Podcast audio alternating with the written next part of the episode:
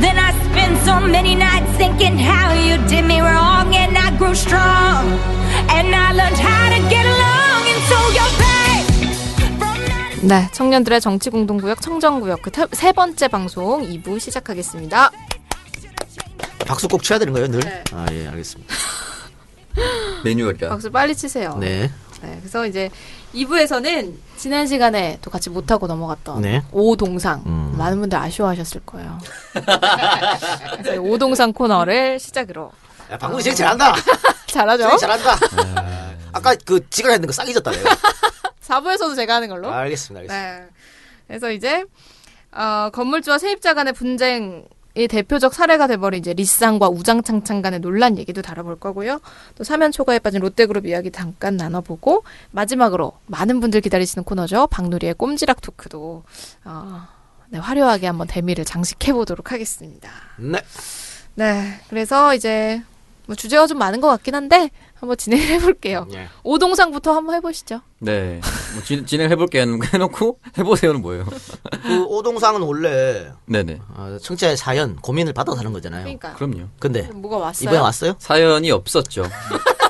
라디오 PD들이 가장 싫어한다는 노사연이 왔어요. 우리 메일로 보내주셔야 되는데. 네. 사실은. 그러니까 팟빵 게시판에 적기가 곤란하다. 아니면 그냥 댓글. 예. 메일로 이제 그러면 보내셔도 됨에도 불구하고 전혀. 아니면 제 개인 페이스북 메시지나 트위터 메시지로 보내주셔도. 네. 제 번호를 알고 계신 분은 제 문자로 주셔도. 페북 친구 많아요? 페북 친구 많죠. 얼마나 돼요? 관심이 없네요. 한 5천 명에 팔로우 한 2천 명 정도 되는 것 같아요. 그 근데 왜 이래? 아, 거기 극도에 조심합니다. 제가 이 자리를 빌어서 밝히지만, 우리 엄마 아빠 페이스북 하는 방법 알려주는 사람 진짜 잡아낼 겁니다, 내가. 우리 엄마 아빠가 제 페이스북 팔로우를 해놨어요, 지금. 뭐 글을 못 써요, 사실은. 예전에. 인스타는 안 보세요? 인스타는 몰라. 인스타그램은 뭔지 모르시니까. 가끔씩 이상한 글이 올라왔다 지워지더라고요. 네, 사실 인스타그램에는 제가 이제 페이스북에서 올릴 수 없는 글들 올려요. 그걸 이제 제가 캡처를 해놨다가, 아니, 올릴 수 없는 글이 뭐예요, 도대체? 그러니까 그 해시태그를 막 이상하게 달더라고요. 편안하게 쓰는 거죠.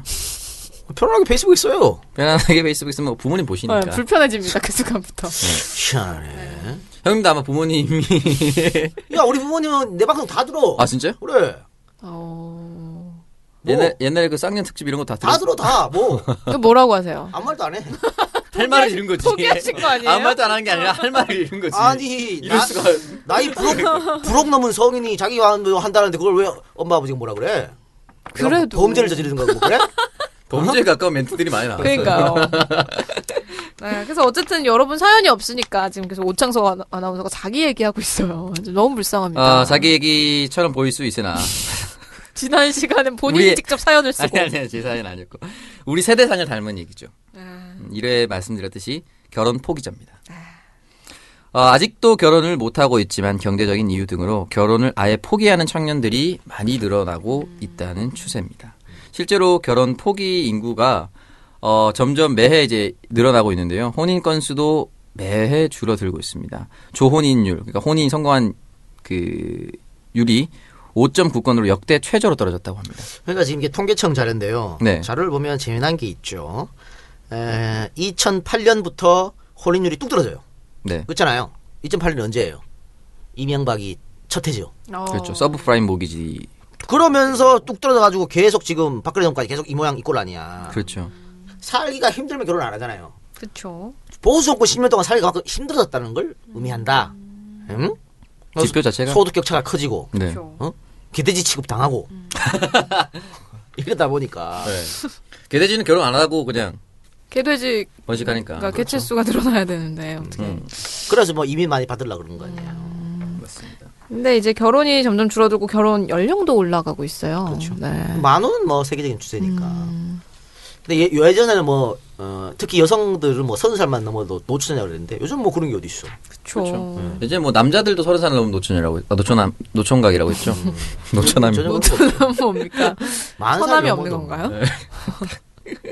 예전에 윤종신 씨, 윤상 씨 이런 분들이 노총각 뭐 4인방 뭐 이런 식으로 할 때가 있어서 90년대 후반 정도에. 네. 그때 30대 초반 정도였어요, 그 사람들이. 근데 아주 노총각이라고 막 연예가 중계에서 다루고 있었는데 요즘에는 뭐 그런 건 아주 그 일반적인 현상이 됐었죠.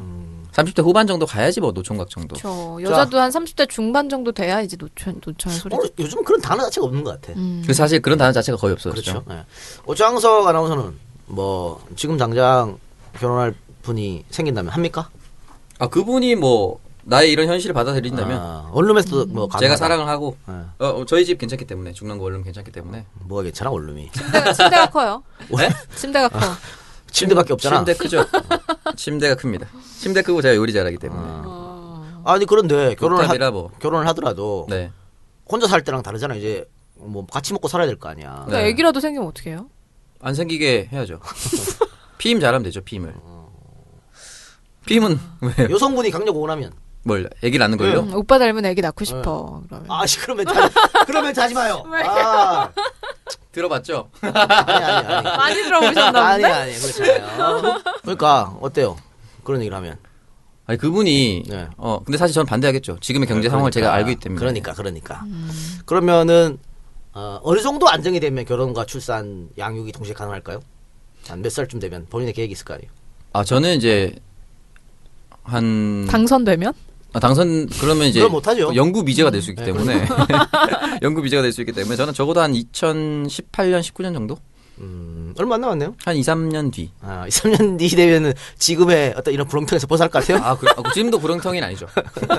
여러분, 원룸에 살면서 국회의원 후보가 된 사람 나밖에 없어요, 전국에.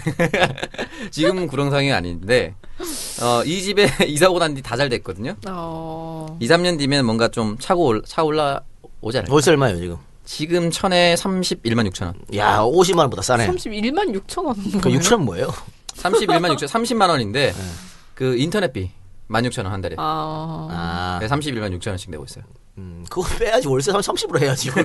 계산한 경우가 어디 있어요? 왜 가스비도 다 계산하지? 31만 6천 원씩 제가 집주인한테 드리거든요. 네, 하여튼 30만 원, 50만 원. 아 역시 박누리 아나운서는 그래도 도심부에 살아서 중심부에 네. 조금 비싸. 보증금 얼마 안 되잖아요.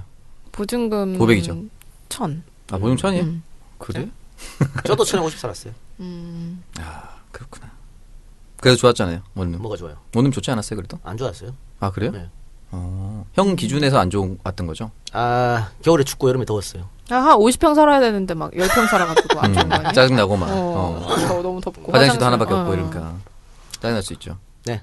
어쨌든 저 같은 경우는 한 2, 3년 정도면 제 인생에 뭐 계획된 것들이 잘 정리가 돼서 자리를 잡을 수 있지 않을까. 그러니까 보통 분들이 이렇게 다 어느 정도 자기가 계획을 세워서 어느 정도 마련되면 결혼하려고 그러잖아요. 그렇죠. 근데 그게 힘들어.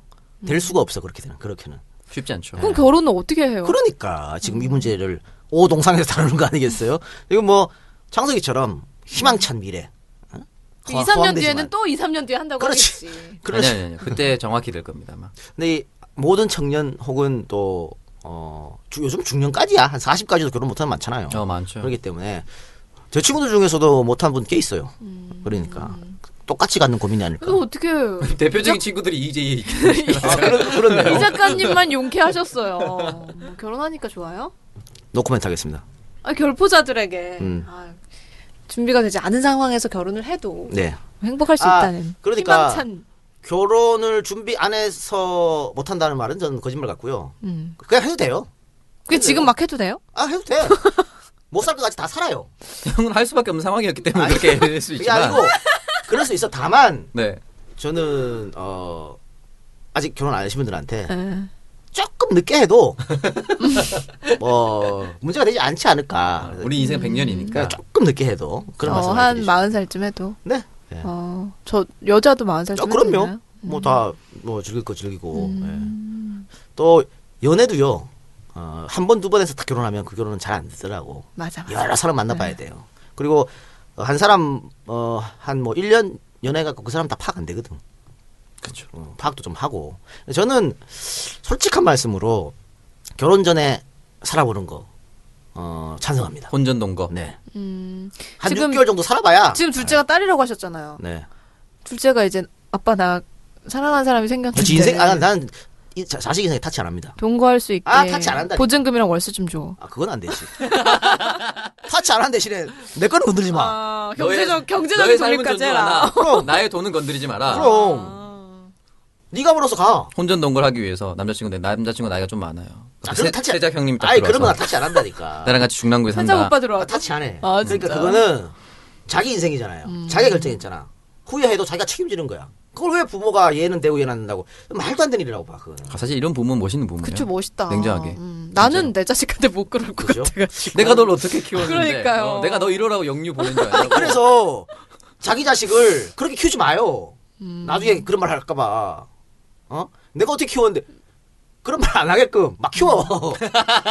내가 널 대충 키웠다네. 이러면서. 내가 대충 키웠으니 그럴 수 있어. 뭐 이렇게. 자식 인생 제일 우리 부모 우리나라 부모님들 중에 제일 조금 한심스러운 게 바로 그런 겁니다. 누구 데리고 왔는데 얘는 이래서 안 되니 저래서 안 되니 그게 무슨 얘기예요? 근데 또, 요즘에 그런 분들은 또 거의 없더라고요. 아 그래도 많이 있어요. 아 많이 있어요. 아, 많이 있어요. 생각보다. 그리고 이 사람이 지금은 아무것도 없지만 미래에 뭐가 될지 뭘 어떻게 알아? 그걸 지금만 보고 판단한다? 그건 말이 안 되는 거죠. 두 분 다 조금 당해 보셨나 봐요. 저요? 네, 반대를. 당해 맞죠. 어 진짜요? 어 동시에. 아 진짜 스토리가 궁금하다.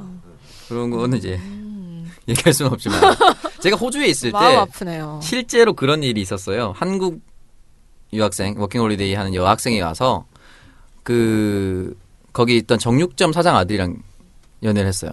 베트남 사람이었는데 이제 결혼을 하자고 베트남 그 남자친구가 얘기를 했고 부모님한테 얘기를 했는데 한국 부모님이 남자친구 뭐하냐 해서 아, 정육점 사장한다라고 하니까 안 된다.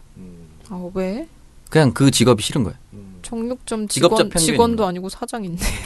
근데 사실 그 정육점이 그 상가 전체에 있는 고기를 납품하던 사람이었거든요. 어... 연봉이 추산하기 18억이었어요. 네. 호주 달러로. 근데 결혼했어요? 못했죠. 부모님이 그냥 그 직업적 18억인 줄 알았으면 하지 않았을까? 그러니까. 아, 그거 말했는데도 안 된다고 했었어요.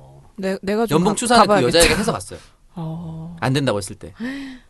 그 좀 되게 신기했어요. 그러니까 내가 좀 가봐야겠네요. 베트남 남자친구 얼굴 보면은 또 다른 생각이 달라질 수도 있을 건데. 아, 누리는 얼굴하고 상관없어. 18억인데. 18 숫자를 원래 또 좋아하고. 그런. 아니 저는 5천억은 있어야 됩니다. 또 한 번. 지난주에 5천억이니까 댓글에 별로 없더라고요. 안타깝게. 그러니까. 그럴 줄 알았다. 그럼 그렇지. 쟤는 원래 그런 애다. 뭐 이런 건가? 아니면 박누리에 대해서 좀 간대한 것 같아. 아, 그럼 진짜 진행을 잘하니까요. 진행 같은 소리. 그리고 이게 뭐 혼인 건수가 줄어드는 거 단지 이제 결혼하기 어렵기 때문에 그런 것만은 또 아니고 지금 결혼할 수 있는 나이대 연령이 극히 점점 빠지고 있어요. 굉장히 줄어들고 있어. 그러니까 이 30대 사람의 인구 자체가 줄어든다는 얘기죠. 그러니까 이 노령화 사회로 들어가면서 점점 이런 게 많아지겠죠. 그러니까 이 사람들이 사실은 핵심 대한민국 사회를 지탱할 수 있는 사람들이거든요. 한 40대까지. 근데 이게 자꾸 빠지니까 그런 문제도 한번 같이 생각해 봐야 될 문제인데 당장에 닥치는 일이 아니니까 정부에서 외면하고 있는 거죠. 그러니까 인구를 많이 어쨌든 생각해야 되는데 요즘에 결혼하신 분들도 하나 아니면 안 나. 하나 키워보니까 도저히 방법이 없거든. 그런 문제에서 뭐 보육은 국가가 책임져 주든가 해야 되는데 전혀 지금 뭐 대통령도 약속을 파기하고 그러고 있기 때문에 그런 문제까지 함께 한번 봐야 될 것 같아요. 이 혼인 자체만 놓고 보는 게 아니고. 이게 여러 가지 추세가 있는 것 같아요. 먹고 살기 힘들어서 결혼을 안 하는 것도 있지만 2000년대 초반에 딩크족이라고 해서 더블 인컴 노키즈라고 해서 그냥 아예 아이를 안 낳고 우리 평생 연애하면서 우리가 쓰고 싶은 대로 쓰고 살아가자 이런 사람도 있고 최근엔 딩크족을 벗어나서 아예 비혼족이 늘어나요. 결혼 안 하고 그냥 우리끼리 살자. 그리고 여기서 또 발전해서 아예 싱글 슈머라고 해서 아예 그냥 혼자 사는 게 난 편하다. 그러니까 아예 1인을 가구로 인정을 해달라라고 하는 사람들도 많이 생겨났죠. 그러니까 혼자 사는 가구가 많이 늘어난 건 그런 이유도 있겠지만 본인이 원해서 그런 경우가 있지만 본인이 안 원해서 그런 경우도 있거든요. 그렇죠. 어쩔 수 없이. 네. 그런 게 문제죠. 적절하게. 네. 독거노인도 너무 많이 늘어나고 있는 상태니까. 이제 그런 것들 독거노인 같은 부분은 이제 사회적 안전망이 필요한 건데 그것 아무것도 안 되고 있으니까 그러니까 우리는 복지 부분에서 너무 떨어져. 그게 문제예요. 전혀 사실 그런 게 아예 없는 거죠. 어떻게 보면은 전혀 지탱할 수 있는 부분이 없는 거죠. 경제밖에 생각이 안 나. 그러니까 결혼 언제 할 수 있어요라고 물어봤을 때 저도 2-3년 후에라고 얘기했던 게 다 경제적인 부분인 거죠. 다 거의 다 경제적인. 네, 마음은 지금 할 수 있는 거죠. 사랑하는 사람이 있으니까. 그러니까 사실은 소위 말하는 좋은 직장이라고 하는 게 월급 많고 네. 정규직이고 이런 거잖아요. 직업의 안정성. 보통 이제 뭐 대기업 같은. 그런데 대기업 채용되는 사람은요 10%도 안 돼요. 아, 안 되죠. 전체 채용자 중에서. 그리고 그런 문제가 있기 때문에 그 10%를 제외하면 10%도 안 되지만 10%라 치고 10%를 제외하면 나머지는 다 인생의 낙오자처럼 보이는 거야. 그래서 그럼 중소기업 다니는 사람을 데리고 가면 또 아까 얘기한 뭐 직업 때문에 반대 이런 경우 생기잖아요. 네, 맞죠, 맞죠. 또 이분들이 월급도 많이 떨어지고 고용 안정성도 없으니까 저축이라는 것도 어려운 거고, 과거에는 우리 엄마 아빠 세대는 저축만 해도 돈을 버는 시대였거든요. 이자가 20%씩 됐으니까. 아, 재형저축 이런 거 있을 때. 근데 우리는 지금 안 되잖아. 제로금리 아니야 사실상. 1.25%죠. 그게 뭔 금리예요 그게. 짜증나게. 그러니까 그런 게 안 되다 보니까는 저축만 해서 또 부자가 될 수 없는. 아, 이게 악순환이 이제 되는 건 참 안타깝습니다. 그러니까 복지 비율을 좀 많이 늘려야 되는데 이 보수 정권이 잡고 있는 한 절대 그럴 일은 없겠죠. 그러니까 복지를 늘리면 뭐 나라가 망한다 그게 아니고 도둑놈도 있잖아요. 곳간에 새는 거 그것만 막아도 충분히 할 수 있다니까. 그거를 성남에서 보여줬잖아. 네, 그걸 보여줬죠. 할 수 있다니까요. 그렇죠. 참 답답한데 못하니까. 뭐 조금 여기서 벗어난 얘기일 수도 있는데 우리나라 결혼 문화도 너무 이상해요. 네. 네, 결혼식 하려고 그러면 일단 다 돈이잖아요. 다 돈이죠. 좀 멋있는 데서야 있어 보이고. 네. 호텔에서 할 거잖아요. 안 할 거야. 저는 진짜 제가 생각하는 결혼식이 네. 신라 호텔에서 축의금 안 받는 결혼식. 정말로. 받지 마세요. 아 진짜 안 받고 싶어. 내가 좀 크게 쏠라야 돼. 받지 마시고. 근데 이 작가 오빠 때문에 받아야겠네.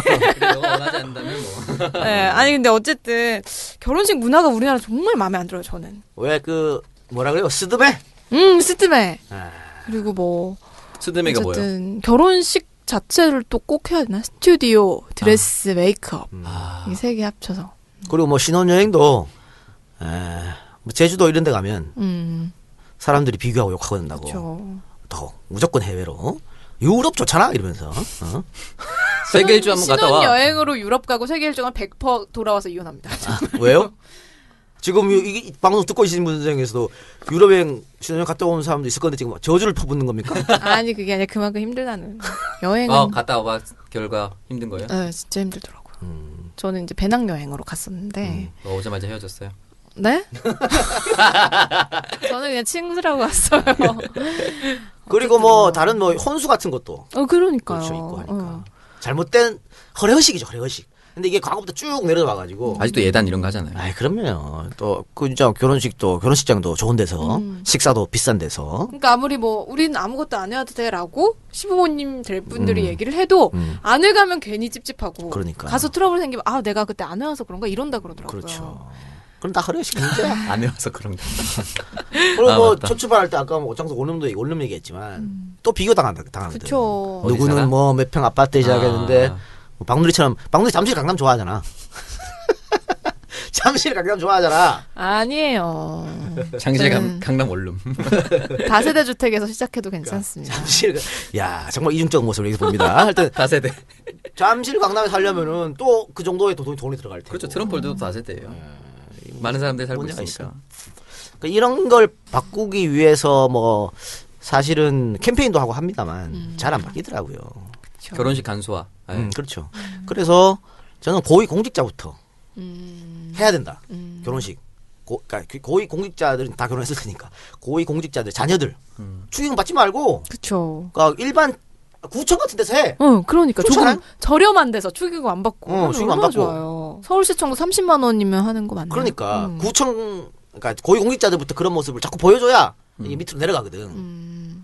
안타깝네요. 근데 그분들은 아주 화려하게 하시죠, 보통. 그렇죠. 뭐 임페리얼 팰리스 호텔 이런 데서 신라 호텔에서 하시고. 어쨌든 뭐 결혼 포기라는 자체가 개인의 기호라기보다는 사회적인 여건이기 때문에. 이런 것들을 완충할 수 있고 보완해 줄 수 있는 국가적인 제도나 지원책이 있어야 된다라고 생각을 합니다. 예, 참 희한하게 우리가 일본과 가까이 있어서 그런지 모르지만 많은 걸 일본을 따라가잖아요. 예전에는 뭐 일본에서 유행했다 그러면 뭐 3년 뒤에 반드시 한국에서 유행하고 막 그랬잖아. 근데 이제 이런 것까지 따라가. 그러니까 일본에서 이게 먼저 우리보다 시작됐거든요. 결혼 포기자들 속출하는 거.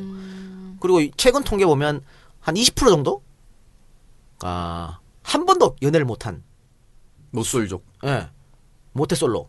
한 20% 정도 된다 그래요. 그러니까 이게 앞으로 한국에서도 충분히 그럴 가능성이 높은 거죠. 그래서 그 일본이 한번 거품이 훅 빠졌던 시기가 있었잖아요. 아파트값 대폭 나가고. 네. 그런 게 올지도 모르겠다. 그러니까 1990년대 일본이 버블이 생겼으니까. 네네. 우리도 사실은 지금 정상적인 집값은 아니잖아요.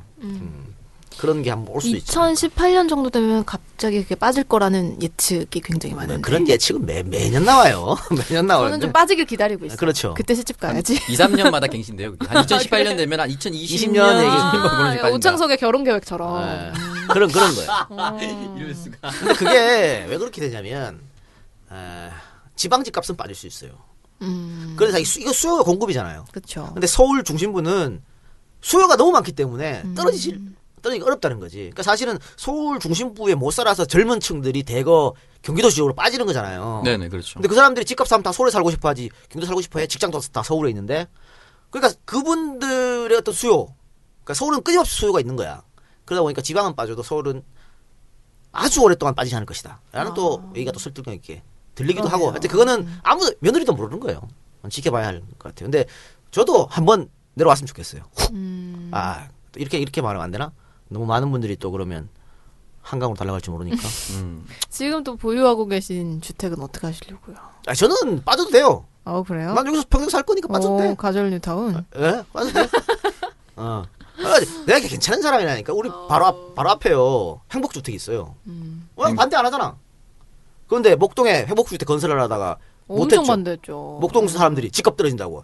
아유, 더불어 같이 사는 사람이란 게 없어, 이 사람들한테는. 어? 그걸 졸부라 그러는 거예요. 우린 졸부가 아니거든. 그래서 원래 잘 살고 원래 있는 집 사시잖아요. 졸부가 아니라 쭉부였죠. 쭉 부자였으니까 같이 살면 되지 뭐. 그래서 저는 사실 집값이 떨어져도, 아니 내가 만약에 이거를 갖다가 자산으로 생각하고 이걸 뭐 예를 들면 뭐 1억에 샀는데 뭐 1억 5천에 팔아가지고 1억 5천 집값이 올라갔고 내가 5천만 원 이득 챙긴다. 1억에서 샀다면 모를까. 나는 그냥 여기서 살려고 샀거든. 계속 거주를 위해서. 그렇기 때문에 집값 떨어져 반으로 떠도 상관없어요. 여기서 살 건데 뭐. 굉장히 괜찮지 않습니까? 멋있죠. 앞으로 종종 이런 나의 멋있는 모습 볼 거예요. 종종이라고 정확히 달았어요. 기대해 보도록 하겠습니다. 네. 신피보다 100배 낫지 않아요? 그러니까요. 네. 이게 현실이라 마음이 너무 아프네요.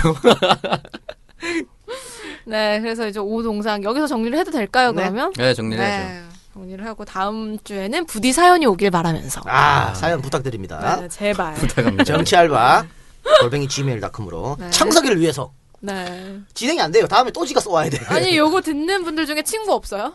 친구한테라도 친구 좀 있을 건데 얘한테 좀 보내줘. 그러니까. 너네 얘기 쓰면 돼. 뭐 억지로 쓰려고 하지 말고 그냥 너네 얘기를 쓰면 돼. 네네. 사연이 많은 친구들인가 보네. 아, 많죠. 네, 알겠습니다. 자, 그리고 이제 리쌍 건물 이야기로 한번 넘어가 보도록 하겠습니다. 아, 이제 보통 이제 건물 상가 임대에 관련해서 이슈가 되면 건물주의 갑질로 이제 건물주가 많은 좀 비판을 받는 그런 상황이 되는데, 이번 리쌍 건물 관련해서는 여론이 좀 그렇지만은 않은 것 같아요. 을질이라 그러죠? 네, 이게 을질. 이게 어떻게 흘러온 건가요? 이게 굉장히 복잡한 문제라 사실은 네.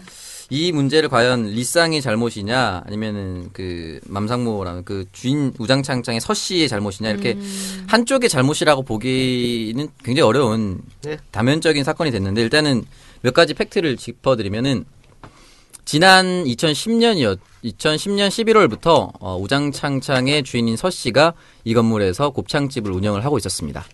이때 당시 한 2년 정도 계약을 한 걸로, 그리고 구두로 한 5년 정도 계약을 한 것으로 알려져 있습니다. 그런데 1년 반 만에 건물주가 리쌍으로 바뀌었죠. 그래서 리쌍 측으로부터 보증금과 권리금 명목으로 1억 8천만 원을 받고 건물 1층과 지하 1층 주차장을 용도 변경해서 영업장을 옮기는 임대차 계약을 체결했습니다. 그리고 5년이 지난 2015년 9월 30일 임대차 기간이 만료가 된 건데요. 일단은 여기까지만 보면은 사건별로 보면은 일단 서 씨가 요구했었던 원래 건물주와 구두 계약했었다고 했던 5년은 지나갔습니다. 9월 30일부로. 근데 이 사이에 어떤 일들이 있었냐면은 강남구청이 2013년에 주차장에 설치된 천막이 불법 건축물이다라는 이유로 서 씨에게 철거를 요구했고, 리쌍 측은 서 씨의 계약을 위반을 근거로 해서 계약 해지를 통보했습니다. 그러자 2014년 1월 서 씨는 주차장 용도 변경 소송을 제기를 했고, 리쌍 측은 계약 해지를 요구하는 반소를 제기했습니다. 근데 당시 1심 재판부는 양측의 소를 모두 기각을 했죠. 하지만 항소심이 진행되면서 상황이 달라졌습니다. 원래 리쌍과 서 씨 간의 새로운 임대차 계약상이 계약 만기일은 2014년 9월 30일이었고 항소심 첫 기일은 9월 15일에 열렸습니다. 반소에 응한 것은 9월 15일 응소를 함으로써 계약을 갱신하겠다는 의사가 리쌍 측에 표시가 된 것이라고 주장을 했는데, 이때 법률을 해석해보면 법무법인 태승의 최영미 변호사는 상가 건물 임대차 보호법 제10조 1항은 임차인이 임대차 기간이 만료되기 6개월 전부터 1개월 전까지 계약 갱신을 요구할 것을 규정하고 있다. 즉 9월 30일까지라면 적어도 8월 30일 전에는 요구를 했어야 되죠. 근데 보름 전인, 한 달이 아니라 보름 전인 9월 15일에 응소했기 때문에 계약 갱신 기간 내에 갱신 요구가 아니었다라고 얘기를 하는 거죠. 네. 어쨌든 사실은 처음에는 리쌍을 많이 비판했어요. 네, 그렇죠. 한 연예인 갑질. 예, 3년 전에 터졌을 때. 조물주의 건물주. 지금 바뀌었어요. 여론이. 너무한 거 아니냐? 서 씨가? 리쌍이 할 만큼 했다.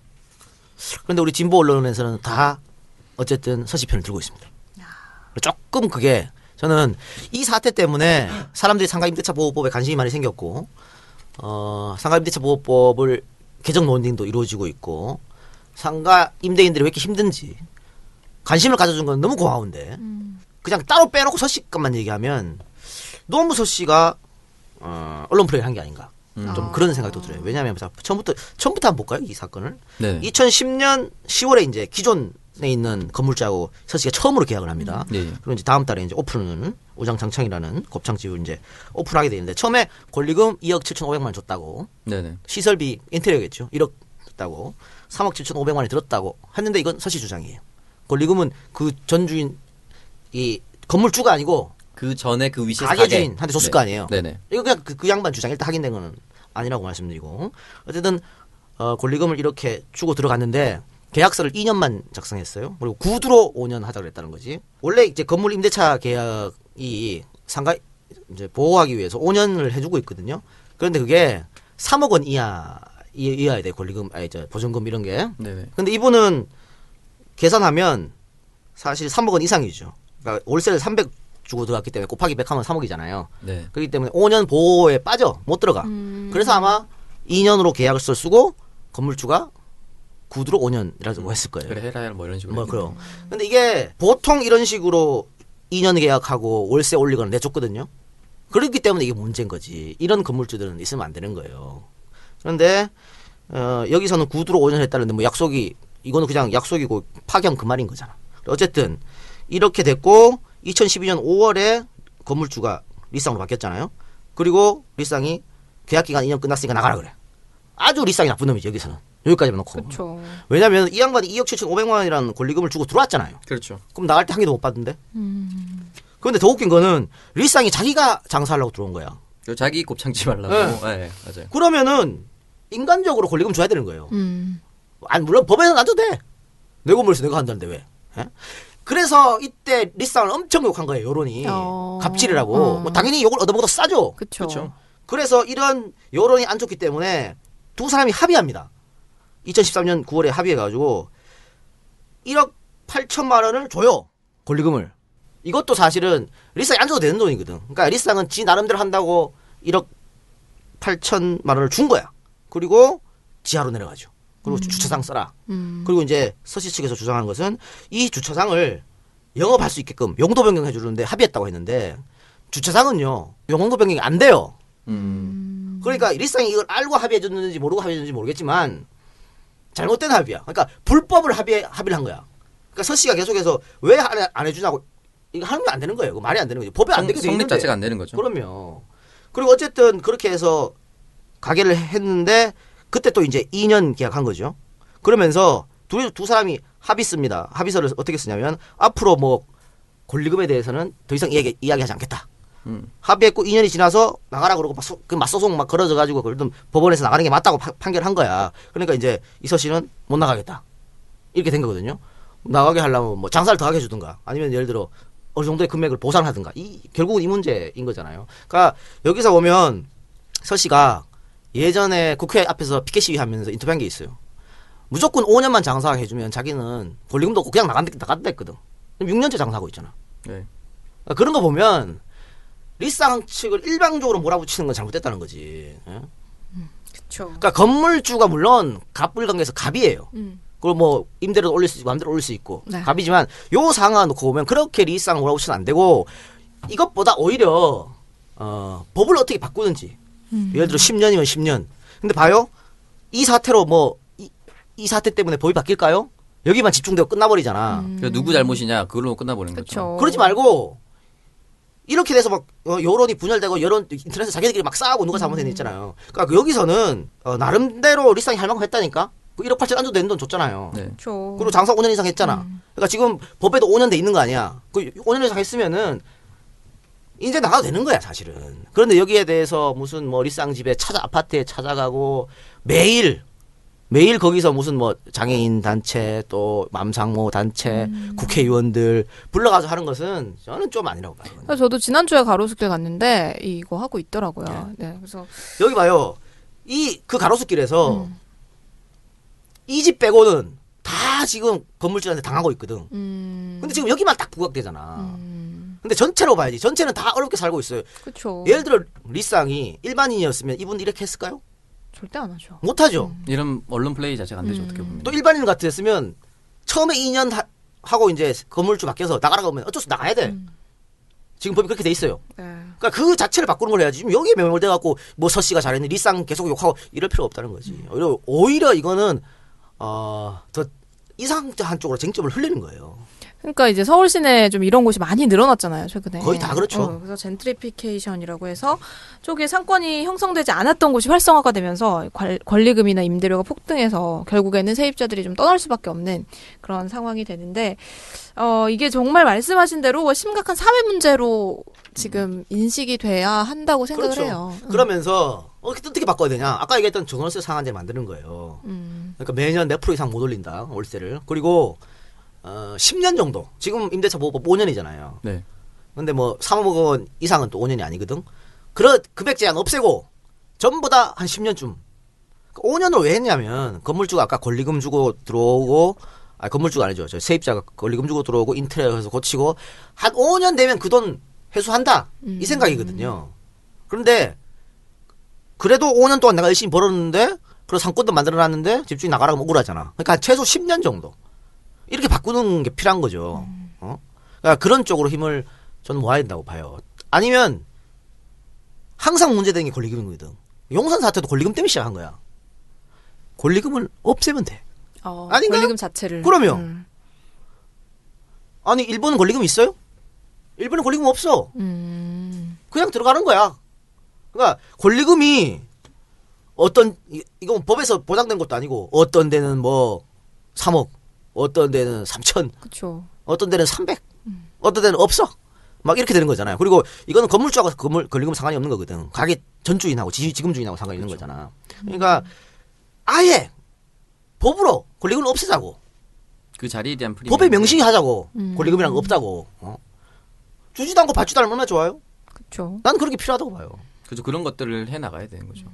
저도 장사 앨범을 봤잖아요. 저도 권리금 주고 나올 때는 그냥 나온 게 태반이야. 오, 정말요? 그래요? 그럼 계약기간 끝나가지고 계약기간 끝나가지고 이제 다른 예를 들어 나 뒤에 들어올 사람 찾아야 되잖아. 그래야 권리금 받아야 되는데 계약기간 동안 못 찾는 거지. 그럼 그냥 나오는 거예요. 망해서. 그렇지. 어떤 나쁜 주인은요 원상복구하고 나가라 그래. 아 그래요? 시설 인테리어 한 거 원상복구하고 나가라 그래요. 너무 나빴다. 그럼 그런 경우 다 부셔놓고 나가야 된다고. 맨 처음에 있던 대로 해놓고 나가야 된다고. 저도 이런 걸 많이 당해봤습니다. 막 그래서 저도 그 세입자의 마음을 알아. 알지만 이번 사건 같은 경우는 사실 좀 너무한 측면이 없지 않아 있어요.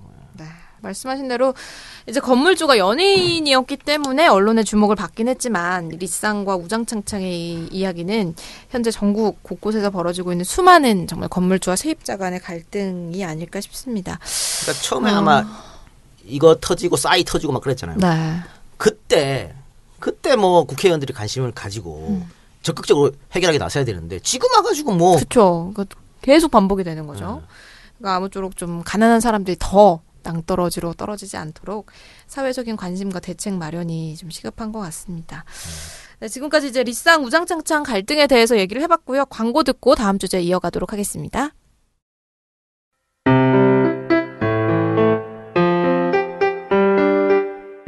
저는 짐 잉글리시가 온라인 영어 교육의 청정무역이라고 생각합니다. 보세요. 매일 30분 혹은 1시간씩 자신의 학생이 영어 실력이 늘길 바라는 정말 순수한 마음으로 열심히 가르칩니다. 실력은 당연히 뛰어나고요. 1대1 수업이니까 남의 눈치 안 보고 마음껏 영어로 말할 수 있고요. 그러면서 한 달 수강료 95,000원. 이렇게 수강료 쌓으면서 서로 배려까지 하며 화상영어, 전화영어를 할 수 있는 데가 대한민국에 어디 있어요. 그래서 짐 잉글리시가 청정구역이라는 겁니다. 여러분, 이제 검색창에 짐 잉글리시를 검색하세요. 검색은 청정구역으로 하지 말고요. 짐 잉글리시에서 공부를 시작하시면 곧 영어를 잘하게 되십니다.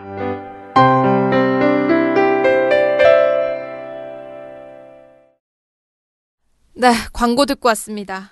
짐 잉글리시. 역시 이번에도 광고를 또 보내주셨네요. 감사합니다.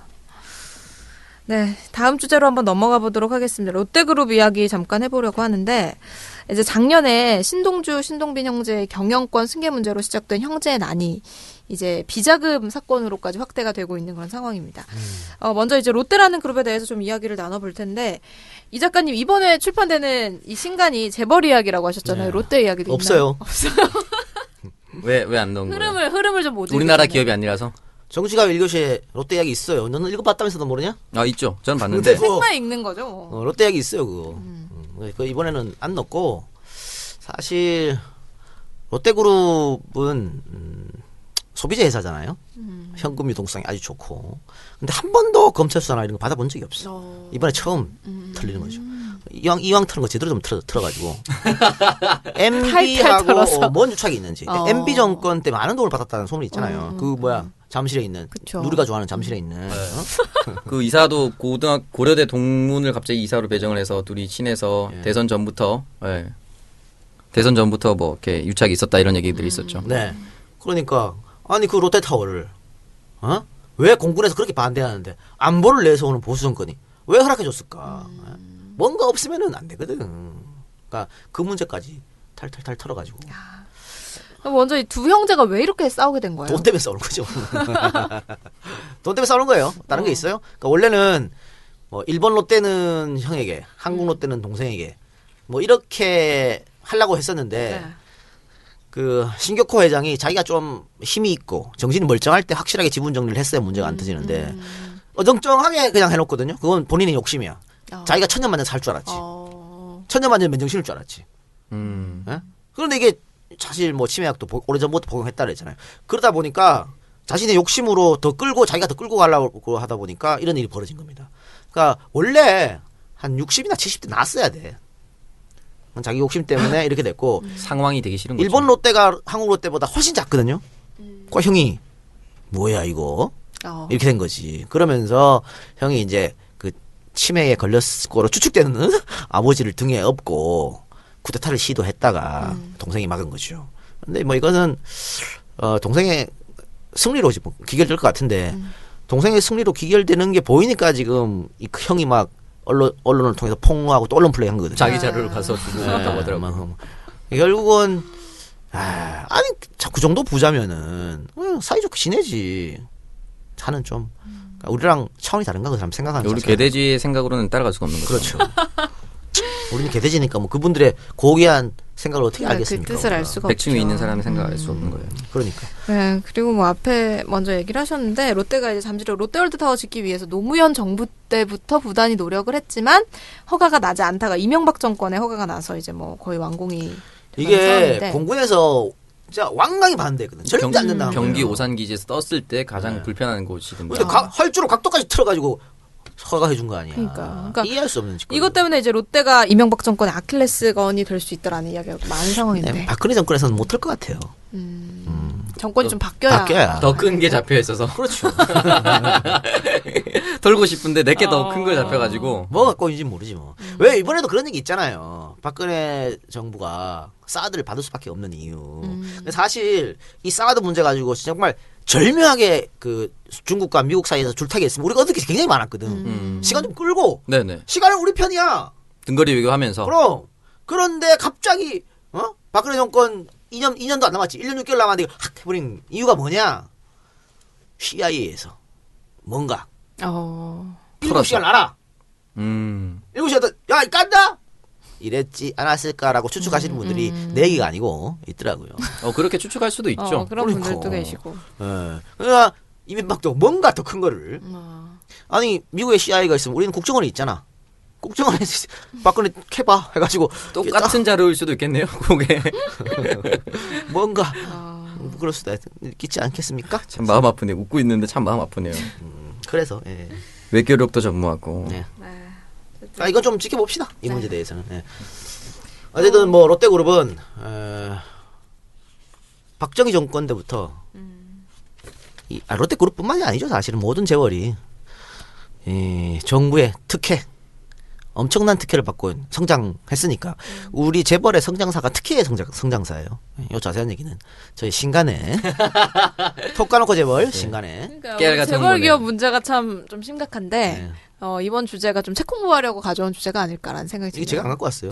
그럼 누가 심 PD가 이 제일 이런 재미없는 주제는 심 PD가 갖고 오는 거예요. 아 롯데 다 끝났는데 왜 갖고 와. 어쨌든 또 홍보하셨잖아요. 그래도 네, 좋게 생각하세요. 여기 보면 해방 이후부터 어떻게 우리나라 대기업들이 부를 쌓았는지 야. 어떤 특혜가 있었는지 낱낱이 들어가 있습니다. 많이 사랑해 주시기 바랍니다. 그거를 읽으면 나도 좀 똑같이 따라가면 재벌이 되나요? 이제는 안 되죠. 그럼 어떻게? 너는 특혜를 받을 수가 없어요. 왜? 이제는 과거처럼 뭐 그렇게 정부가 독단적으로 밀어줄 수가 없는 구조죠. 물론 이명박 박근혜 정부에서 밀어주려고 애를 쓰지만 예전처럼 그렇게는 안 되는 거죠. 후속으로 속편으로 네. 이런 시대에서 재벌되기 이런 네. 거 만들어보면 어떡해요? 그런 책 쓰면 아마 엄청 욕먹을 거예요. 많이 팔리지 않을까? 부동산에 투기하러 갈까요? 네, 그럼 이제 롯데 이야기는 여기까지 해보고요. 저희 코너죠. 박누리의 꼼지락 토크 이어가도록 하겠습니다. 안 바꿨어요. 아, 마음에 드는 말이나 꼼지락이. 뭐 마음에 드는 게 딱히 없어요. 공모해요. 네? 공모. 아 공모에서 뭐 상품이 있어야 될까? 두 분 책 좀 협찬해 주실래요? 왜 거기 니 코너인데 왜 우리가 툭 까놓고 제발 어때요? 협찬해 주세요. 본인이 기프트콘 하나 쏘세요 그분한테. 괜찮다. 기프트콘 하나 쏘세요. 네, 이 꼼지락 토크 제목이 참 이상한데 좋은 제목 알려주시는 알려주시는 분께 한 분 추첨해서 제가 기프티콘 10,000원 이내에 기프티콘 쏘도록 하겠습니다. 네.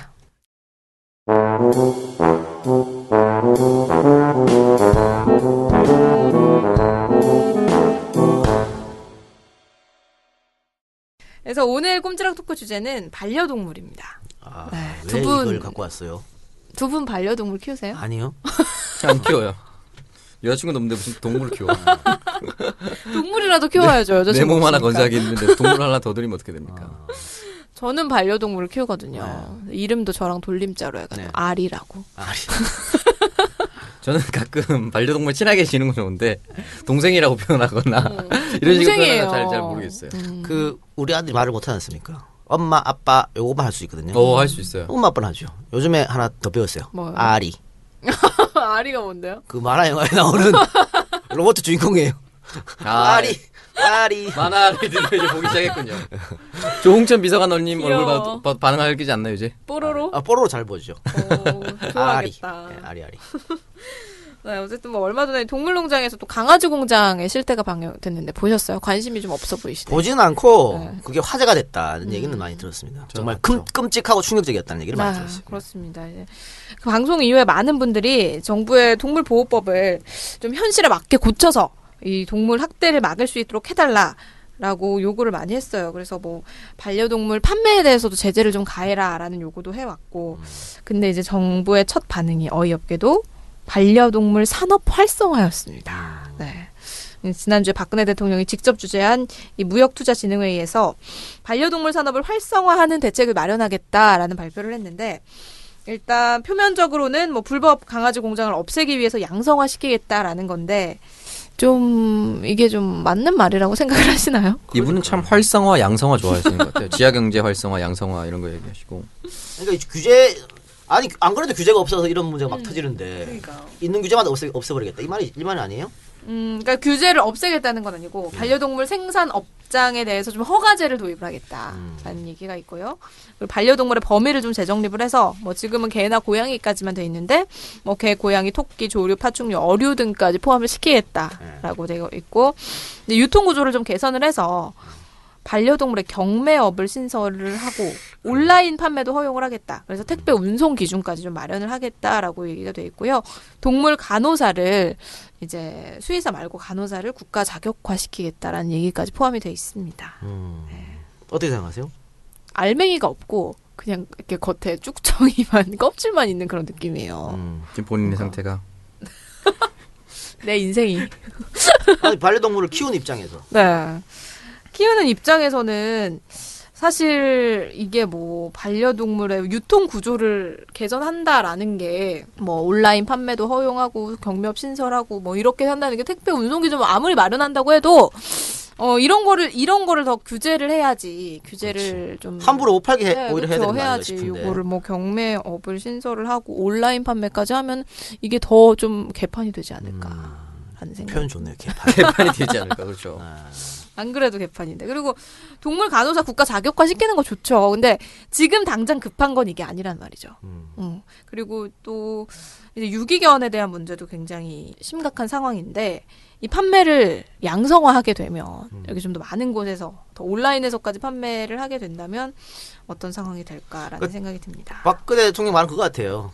지금도 사실은 뭐 온라인으로 판매하고 있잖아요. 그렇죠. 온라인으로 지금도 하고 있는데 몰래? 네. 불법인데 그거를 양성화시켜서 그리고 이제 생산 허가제를 시행하겠다라는 얘기가 있는데 이게 뭐 시행을 한다 해도 판매되는 그 마릿수를 좀 제한하지 않는다면 강아지 공장 뭐 많이 팔수록 많이 버는 거니까 강아지 공장 뭐 계속해서 좀 있지 않을까. 그럼 지금은 네. 어떻게 해서 구매를 하죠? 뭐 온라인으로 음성적으로 할 수도 있고. 네, 온라인으로 할 수도 있고 일단은 애견샵에 네. 방문.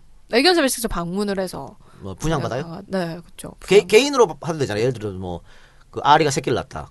내가 한 마리 줘 하면.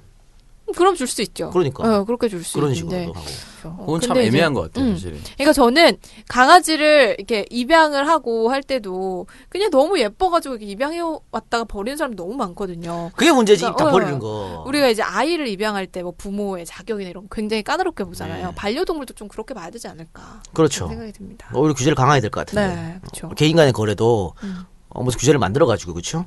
어디 신고를 한다든가, 그렇죠. 신고제로 바꾸고. 분양을 받을 때도 분양받는 사람의 그런 자격 요건에 좀 제한을 둬야 된다고 생각을 해요, 저는. 자격 요건 어떻게? 좀 월수 얼마 이렇게 돼야 돼요? 경제적으로 여유가 되고 네, 개장 네. 평수 정하고 그리고 이제 좀 학대하고 그럴 수도 있잖아요. 학대 많이 하죠. 그러니까. 지금 통계 자료 보면 꽤 많은 사람들이 버리더라고. 그렇죠. 그러니까 버리기만 하면 되는데 걔를 막 못 살게 굴어요. 그런 게 더 동물학대. 그 네. 기본적으로 이제 동물권이라고 해서 그런 것들에 대한 움직임들이 이제 많이 나타나고 있는 거죠. 이 동물을 분양을 할 때도 기본적으로 이제 동물이 이제 고양이 같은 경우는 15년 정도를 산다고 네, 하더라고요. 네. 그러니까 15년 함께 생활한다라는 가정하에 분양을 받아가서 내 인생과 함께하는 15년이면 사실은 중학교 2학년이면은 30될 때까지 같이 사는 거예요. 그렇죠. 그것까지 감수를 하고 이제 가져가야 되는데 그 예쁜 아기 상태. 인 것만 보고 데려가서 크거나 이러면은 또 이사 가거나 이러면 바로 관리가 힘들어지거나 하면 그러니까 오히려 외국처럼 외국에서는 공장에서 흔히 소위 말하는 그 동물 공장에서 생산된 개는 못 팔게 돼 있거든. 그러면 아예 그런 공장이 사라지잖아. 네, 그렇죠. 그렇게 강력하게 오히려 더 규제를 해야 될 것 같은데 이게 참 사실은 뭐. 저는 반려동물에 대해서 별 생각이 없어가지고 네. 키우는 거에 대해서 관심을 좀 가져보세요. 그러니까 관심이 없어요. 근데 하여튼 개를 사랑하신 분들은 박근혜 대통령의 이런 이번에 발언에 대해서 아주 실망하지 않았을까. 네, 그러니까 정말 그냥 생각 없는 사람이 내놓은 대책인 거예요. 그러니까 뭐 본인이 낸 건 아니겠지만 결국은 돈이잖아. 그쵸. 동물을 수익의 어떤 창출로 생각하는. 그거 자체가 좀 잘못된 거. 이게 장난감처럼 수익의 한 대상으로 생각을 하는 거예요. 우리가 아기 뭐 자식을 낳을 때 얘 잘 키워서 돈 많이 벌어오게야지 뭐 이렇게 하지 않잖아요. 근데 어떻게 동물을 그렇게 주면서 내 자식을 보내는 그런 마음으로 줘야지. 돈을 많이 받고 더 많이 막 뭐 주사를 맞춰가지고 개체수를 더 늘리고 말이 좀 안 되는 거. 개 이야기 나왔으니까 네. 보신탕에 대해서 어떻게 생각해요? 오늘 개 이야기 많이 해요. 우리는 개돼지니까. 네, 그렇죠. 어때요? 보신탕. 보신탕요? 보신탕은 뭐 지금 불법이에요. 자유죠. 불법. 본인의 자유다. 불법이에요? 네, 불법이에요. 지금 불법이에요. 왜 이렇게 많이 먹어? 근데 뭐 실질적으로 규제를 못 하는 거죠. 어떻게 규제를 해? 저는 먹진 않아요. 네. 저는 먹진 않는데. 개를 키우니까 먹겠죠. 근데 뭐 그거 본인의 자유라고 생각해. 먹는 사람에 대해서 나쁘다 생각은 동물 보호하시는 분들은 엄청 반대하잖아. 네, 저는 근데 뭐 브리지트 바르도 이런 사람들 미개하다 그러고 다르도 부르도 많이 먹기 때문에. 그러니까 아니 소돼지는 모순이죠. 소돼지 닭은 되고 개를 해야 되냐? 그러니까요. 예전에 그 보신탕 반대 그 집회 같은 데 있어서 개고기 먹으면 안 된다 해서 온 사람들을 소고기 국밥을 다 줬는데 다 드셨다고 하더랄까. 소는 먹는 괜찮지만 개는 안 된다. 난 그게 이해할 수 없어. 참 저도 애매한 부분 같아요. 그러니까 개가 식용으로 안 된다고 하시는 분들이 소, 돼지, 닭도 안 드시면서 그렇게 주장하면 논리적으로 말이 되죠. 이해하죠. 그렇죠. 네. 근데 걔는 우리의 친구잖아요. 아, 소도 우리의 친구예요. 그럼 소 타고 다니는 사람 얼마나 많은데 이중섭의 소를. 아니 그 있잖아 왜 노인들의 아름다운 사랑을 그린 그 영화 뭐죠? 아주 우렁 굉장히 소리.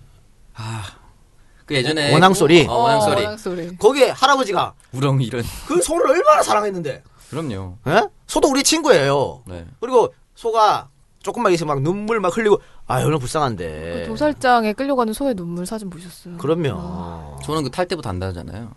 그래서 저는 오히려 개를 먹는 걸 불법화하지 말고 합법화해야 된다. 그러니까 지금은 사실 이 개가 뭔 개인지도 몰라. 법이 없잖아. 도축을 마음대로 막 한다고. 그쵸. 아, 이 개가 무슨 개인지 모른다. 네. 견종이 뭔지 모르죠. 어디서 왔는지도 몰라. 유기견 잡아다가 막 그렇죠. 그런다고 하더라고요. 그러니까 소, 돼지처럼 도축을 합법화해서 위생적으로 관리를 정부에서 받아가지고 그렇게 도축하면 되잖아. 보신탕 좋아하시나 봐요? 저 안 먹어요. 아 그래요? 저 한 번도 먹어본 적이 없어요. 왜 안 드세요 근데? 몰라요. 나 한 번도 먹어본 적이 없어요. 아니 안 줘서 안 먹는 거예요? 주면 먹고? 아니 뭐 맛있다고 뭐 친구들이 먹어보라 하는데 하여튼 저는 한 번도 먹어본 적이 없어요. 아 그랬던 것 같아. 그 저희 집이 불교를 믿는데 옛날에 저는 무교인데 옛날에 어렸을 때부터 들었던 것 같아. 불교 믿는 사람은 개를 먹으면 안 된다. 아마 그런 얘기 들어서 안 먹는 것 같아. 하여튼 안 먹어요. 그러니까 나는 안 먹으면서도 이렇게 주장하는 거 얼마나 멋있어. 멋있지. 종종 나의 멋있는 걸 보게 된다니까. 점점 자기 PR 방송으로 이거 한 10회 정도 되면 반할 것 같은데. 그러니까 아이 그걸 뭐 보게 돼요. 보신탕 이게 사실 어떤 큰 국회의원 어떤 분이 말씀하셨는데 뇌관이라고 했어요. 뇌관 어떻게든 건드리기 참 힘든 거다. 합법화하자라고 하시는 분들의 사실 저도 동의합니다. 저도 개고기 한 번도 먹어본 적이 없고 앞으로도 먹을 생각이 없는데 어차피 이렇게 막을 수 없는 추세라면은 그 해썹이라고 하죠. 식품 관리를 철저히 하게 해서 어차피 먹는 사람 그 사람의 기호식품으로 인정을 해서 관리 과정과 감독을 규제를 강화해서 인정을 해줘야 된다는 건데 여기 이렇게 하면 개를 어떻게 먹느냐 해서 동물협회에서 난리 날 거고 가만히 놔두자니까 음성적으로 자행되니까 이걸 먹는 사람과 개고기 안전이 더 위협이 되고 음성적인 것들이 자행되고 아니, 국회의원들이 눈치 봐서 그래. 사실 선택을 하자면 솔직히 저도 해썹 이런 걸 도입을 해서 그냥 합법화를 해야 된다고 생각합니다. 그리고 뭐 개를 먹는 게 무슨 야만의 무슨 식문화다고 그런 게 어디 있어요? 그런 게 어디 있어? 소 돼지 먹는 거는 괜찮고 모피는 저 힌두교나 이런 데에서 아니면 이슬람 쪽에서 우리 보고 소 돼지 먹는다고 미개하다 그러고 그걸 우리가 이해하겠어요? 안 되지. 그리고 프랑스 브리지트 바르도가 우리가 미개하다 그랬는데 프랑스도 얼마 전까지 개 먹었어. 말도 드시고 원숭이도 알지도 못하면서 말이야. 달팽이도 드시고 예전에 그 남극인가 북극 탐험하러 갔던 영국의 아문센인가요? 그 사람도 그 개 데리고 와서 실제로 그 추운 데에서 그 다른 짐승들이 죽고 이랬을 때 개 잡아먹고 그랬어요. 그거는 식문화인데 그게 뭐 야만이 비야만이 그렇게 나누면 안 되는 거예요. 근데 귀여워져. 예를 들어 그렇죠. 먹기 싫은 사람 안 먹으면 되는 거야. 근데 다른 사람 보고 너도 먹지 마라 할 권리는 누구한테도 없어요. 왜 그런 권리를 자기들이 갖다고 생각해? 그리고 우리 흔히 먹는 그 개고기 중에 우리의 키우는 그런 흰털의 예쁜 아기자기한 애견 그런 것들로 개고기를 만들진 않아요. 자 그렇죠. 오늘 이 방송 나가면 저에 대한 악플이 일단 개고기 또 아까 전에 이야기했던 서씨 문제 엄청난 악플이 예상됩니다. 네, 악플 지분율이 조금 바뀌겠네요. 네. 저도 동조했기 때문에 저는 이번 방송에도 묻어가는 걸로 그렇죠. 지각은 했지만 네. 평생 그렇게 사세요. 묻어가는 거 차라리 지각을 네. 근데 어쨌든 그건 뭐 장기적으로 봤을 때는 풀어나가야 하는 문제예요. 이게 계속 외면한다고 될 일이 아니라니까요. 외면이 답이 아니에요 진짜. 근데 정치권에서 왜 못하냐. 그 동물보호단체라든가 개를 사랑하시는 분들이 극렬 반대하기 뻔하거든. 그냥 근데 정치인들은 이런 식의 눈치 보면 안 돼. 국민의 어떤 삶에 직접적으로 부딪히는 거 그런 건 눈치 봐도 되지만 이런 걸 눈치 봐 자기 표 떠니까 눈치 봐가지고 못한다는 게 말이 돼요. 그러니까요. 지금 걔들도 고생이야. 비위생적으로 도축을 하니까. 그렇죠. 그리고 개 잡는다 그러잖아요. 그 뭐 개고기는 뭐 때려 마시다 해서 막 시골에서 아직도 개 매달아 놓고 막 말도 안 되게 도축하거든. 그러지 말고 소돼지처럼 고통 없이 죽는 것. 그것도 개한테 좋은 거고. 그렇게 스트레스 받아가면서 죽은 개를 먹는 사람들도 그게 괜찮고 그럼 안 좋지 당연히. 그리고 이게 어디서 도축되는 건지 모르기 때문에 더럽잖아요. 병 걸릴 수도 있어요 진짜로. 그런데 실질적으로 개고기 먹는 사람 많잖아. 지금 이제 저기서 복날에 개고기 먹는 사람은 날릴 거예요.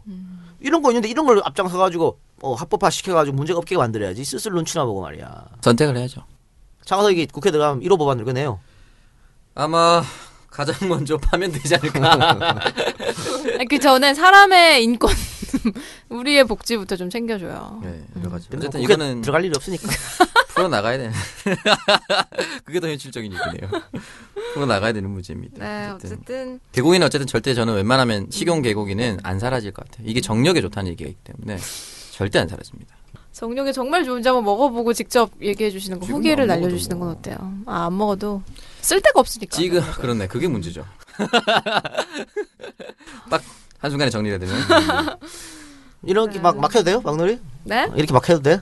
괜찮아요. 괜찮아요? 네. 아, 이 정도야 뭐. 이 정도야 뭡니까? 자기야 뭐 어쩌서 아까 가슴 이것도 했는데 뭐. 그러니까. 그거는 계속 꺼낸다. 그런 적 없습니다. 아니 뭐 그런 걸로 놀린 게 한두 번이 아니라서. 아 그랬습니까? 그거는 녹음하고 있어요 나도. 핸드폰. 그 한번 폭로하세요. 네, 한번. 근데 좀 유명해져야 이게 폭로하는 게 영향력이 있을 땐 폭로해도 뭐. 선거 기간 중에 한 번 나한테 몇 번 했습니다. 야 당선되면 간다고 내가 얼마나 두려운지 아십니까? 저한테 당선되면 어디 묻어버리겠다고 너 저한테 그랬거든요. 평상시에도 많이 하는군요. 네, 근데 뭐 그게 다 아무짝에 쓸모 없어졌네요. 낙선해서. 네, 어쨌든 여기까지 꼼지락 토크 세 번째 시간 마치고요. 네. 다음 주에는.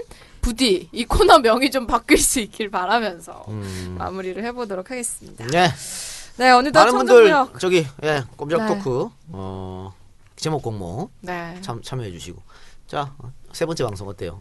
세 번째 방송 시작하고 주말마다 쉬고 있는데 자꾸 신피디님이 연락 와가지고 사람을 보채요. 내가 이거 혼자 복붙하느라 얼마나 힘든지 아냐. 복붙하느라 힘들다. 네. 아니 월요일인데 그 전에 주말 전에 신PD한테 연락 오기 전에 먼저 연락을 해서 오늘 이번 주 이런 거 합시다 해요. 나는 이미 적극적으로. 생각이 다 있어요. 생각이 다 있는데 주말에 괜히 연락을 등살에 내가 살 수가 없네. 오창석 아나운서 어땠어요?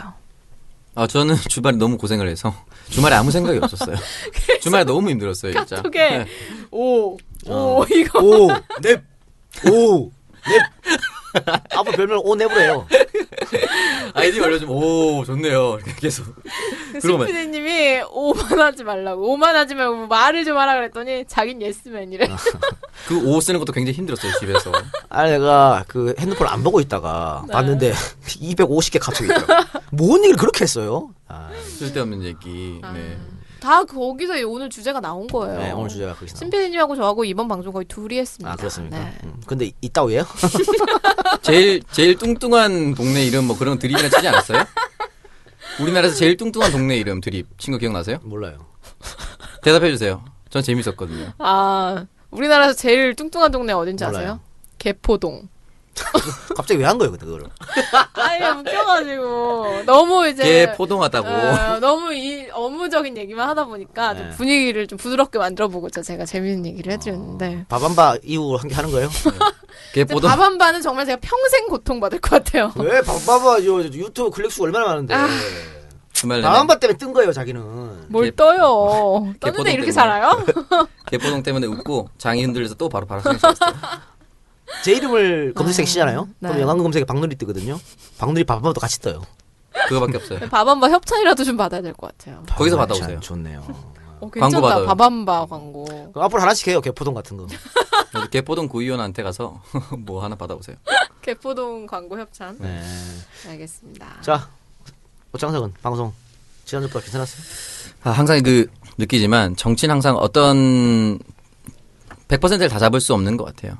뭐 리쌍 문제도 그렇고 개고기 문제도 그렇고 뭐 여러 가지 문제 있지만 100%를 다 잡을 수는 없지만 자기 지론을 명확하게 해서 조금 더 이로운 쪽으로 그 욕을 무릅쓰고 말을 해야 된다라고 저는 생각을 하겠습니다. 네.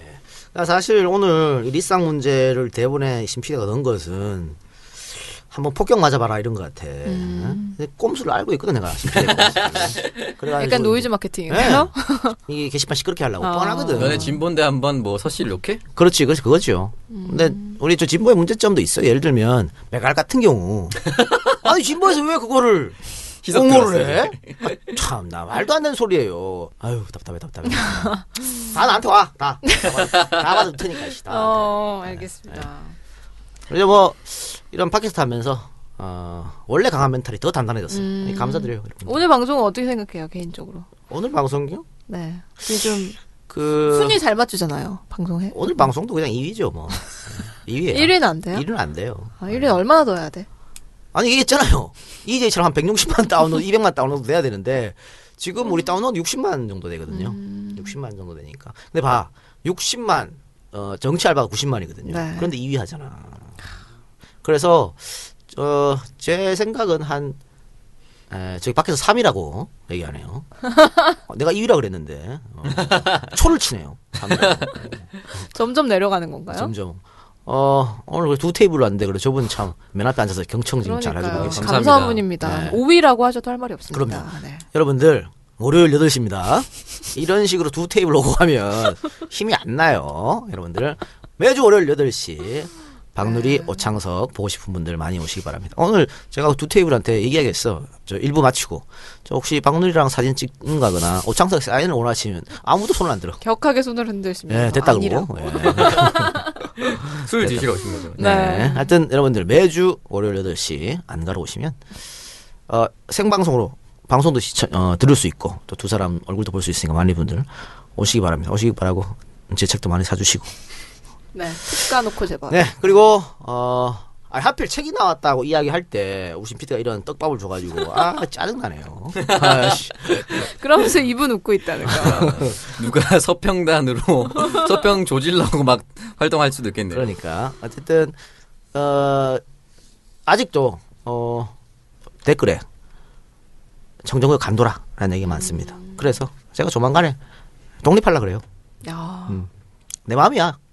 내가 만드는 거야. 저는 오히려 독립하면 더 나을 수도 있다는 생각이 들어요. 아, 독립하려고? 뭔 자신감이에요? 그게 원래 그 계속 라디오 스타일 얘기하는데 그 무릎팍도사 보면 뭔가 얘기하다가 웃기다가 감동으로 싹 끝나요. 네. 근데 거기서 갑자기 라디오 스타가 이상한 가벼운 얘기하고 막 이렇게 하면은 근데 라디오 스타도 뭘 담고 있거든요. 근데 계속 가볍다고 생각하니까 앞에 계속 보는 사람들이 정치 알바의 그 무거운 진중함을 여기까지 요구하다 보니까 다르다고 생각을 하는 거죠. 그러니까 한쪽에 있다가 있는 게 저는 오히려 더 독이 될 수도 있다는 생각이 들긴 해요. 니는 김구라 윤종신이 아니잖아요. 당연하죠. 전 규현. 규현 정도 될 수 있잖아요. 전 규현. 그니까 규현만 독립하면 되나 방송이? 형 같이 나가신다고 했으니까. 아, 같이 제가 가면 또 둘 사람 잘 끌어오죠. 김구라 윤종신. 그렇죠. 나 혼자 두 사람 뭐 다 하죠. 김국진인가요? 본인 CG. 그래서 하여튼 뭐 댓글에 그런 게 많으면 네. 조만간 독립하겠습니다. 네. 하여튼 뭐 제가 기획하는 거잖아요. 네. 기획자 마음이지 뭐. 분가하죠 분가. 네, 분가를 해서 분가에서 보여주는 거야. 그러니까. 분가에도 우리는 2, 3일 할 수 있다라는 분가. 거야. 그렇지 않습니까? 네. 네. 분가 뭐 또 분가 생각한 거예요? 참, 낭패다 너는. 아무 말도 하지 않았어요. 모든 머릿속에 그것만 있구나. 음란마귀의 결정체예요. 그렇죠. 네. 분가라고만 했어요. 아니 분가를 어떻게 분가를 생각하는지. 네, 그걸 말 안 했는데. 그러니까 이래서 코너 하나 만들까요? 색들이 마음대로 할 수 있는 코너 하나 만들까. 그러니까 이래서 우리가 독립해야 돼. 네. 어? 가벼운 주제를 막 부담할 수 있는. 아니 앞에서 정치 알바에서 막 좋은 얘기하고 국정을 논하고 있는데 분가분가 얘기하고 있으니까 우리가 같이 수준이 떨어지는 거야. 그래서 독립을 하는 걸로.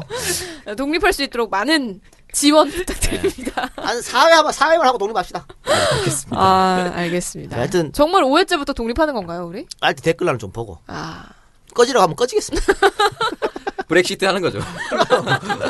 브렉시트 하는 거죠. 하겠습니다. 네. 하고 하면 되니까. 네. 네. 뭐 저는 그냥 무조건 생각 없이 따라가도록 그럼요. 하겠습니다. 그런 컨셉이니까요. 네. 뭐 박누리 사실 이 많이 듣고 다운로드 많이 받고 이런 거 생각이 없어. 일단 매달 지급되는 출연료만 제때 지급만 떨어지지 않으면 되거든요. 그 생각만 하고 있는 거야. 그래서 대리운전도 많이 이용하려고 지금 하고 있습니다. 알겠습니다. 네, 어쨌든 이것으로 청년들의 정치공동구역 청정구역 세 번째 방송 마치도록 하겠습니다. 지금까지 꾹 참고 시청해주신 네. 우리 청취자분들께 감사드리면서 제가 말이죠. 네. 네. 한 시간 조금 더 길게 하려고 마지막에 계속 말을 늘렸어 지금. 너무 빨리 끝나가지고. 네. 편집하실 때 힘드신 거 아니에요? 늘 힘들죠. 아, 편집할 때는. 네. 좀 재밌게 좀 해주세요. 아니 근데 또 느려. 정치 알바보다는 편집이 좀 쉬워요. 정치 알바는 일단 정철의 형이 말이 너무 많아. 그거 말 쳐내야 되고, 우리 손혜원 누님은 그냥 나가면 박살날 게 너무 많아. 아슬아슬하기 네. 때문에 박살나네. 이게 방송이 재밌는 건 다 내 덕이야. 손혜원 의원 아우 진짜 큰일 날 나를 믿고 막 얘기하는 거예요. 저기 종편에서 물고 청취자들도 쌍욕할 것들 엄청 많아. 내가 다 날린다니까 그거. 내가 너무 힘들어. 사실 그거 근데 PD가 해야 되는 거잖아요. 그러니까요. 내가 왜 내가 아냐? 못 믿거든 GPD를. GPD를 못 믿어. GPD가 이렇게 정치적으로 이건 잘라야 된다 내버려야 된다 이 그 수준을 내가 못 믿기 때문에. 정무적 판단이 안 되네. 안돼. 이제 그래서 내가 하는 거고. 약간 B급 좋아하시더라고요. 좋아하죠. 그래서 다 제가 하기 때문에. 사실 제가 힘든 게 분가했을 때 웃었겠네요. 방송은요 이렇게 2시간 하면 되잖아요. 편집은 4시간 5시간 걸리거든.